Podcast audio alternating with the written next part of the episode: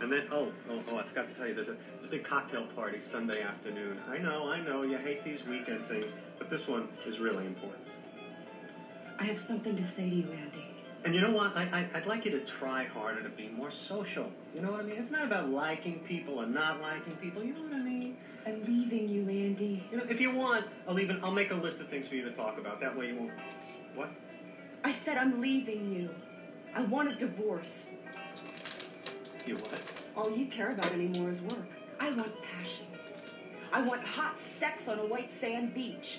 I want to have a little fun and adventure while I'm still young enough to enjoy it. All right, all right, all right. What's this really about? What? You want me to increase your allowance? Is that it? I don't want money, Andy. I want out. If you want to know the truth, I've been having an affair.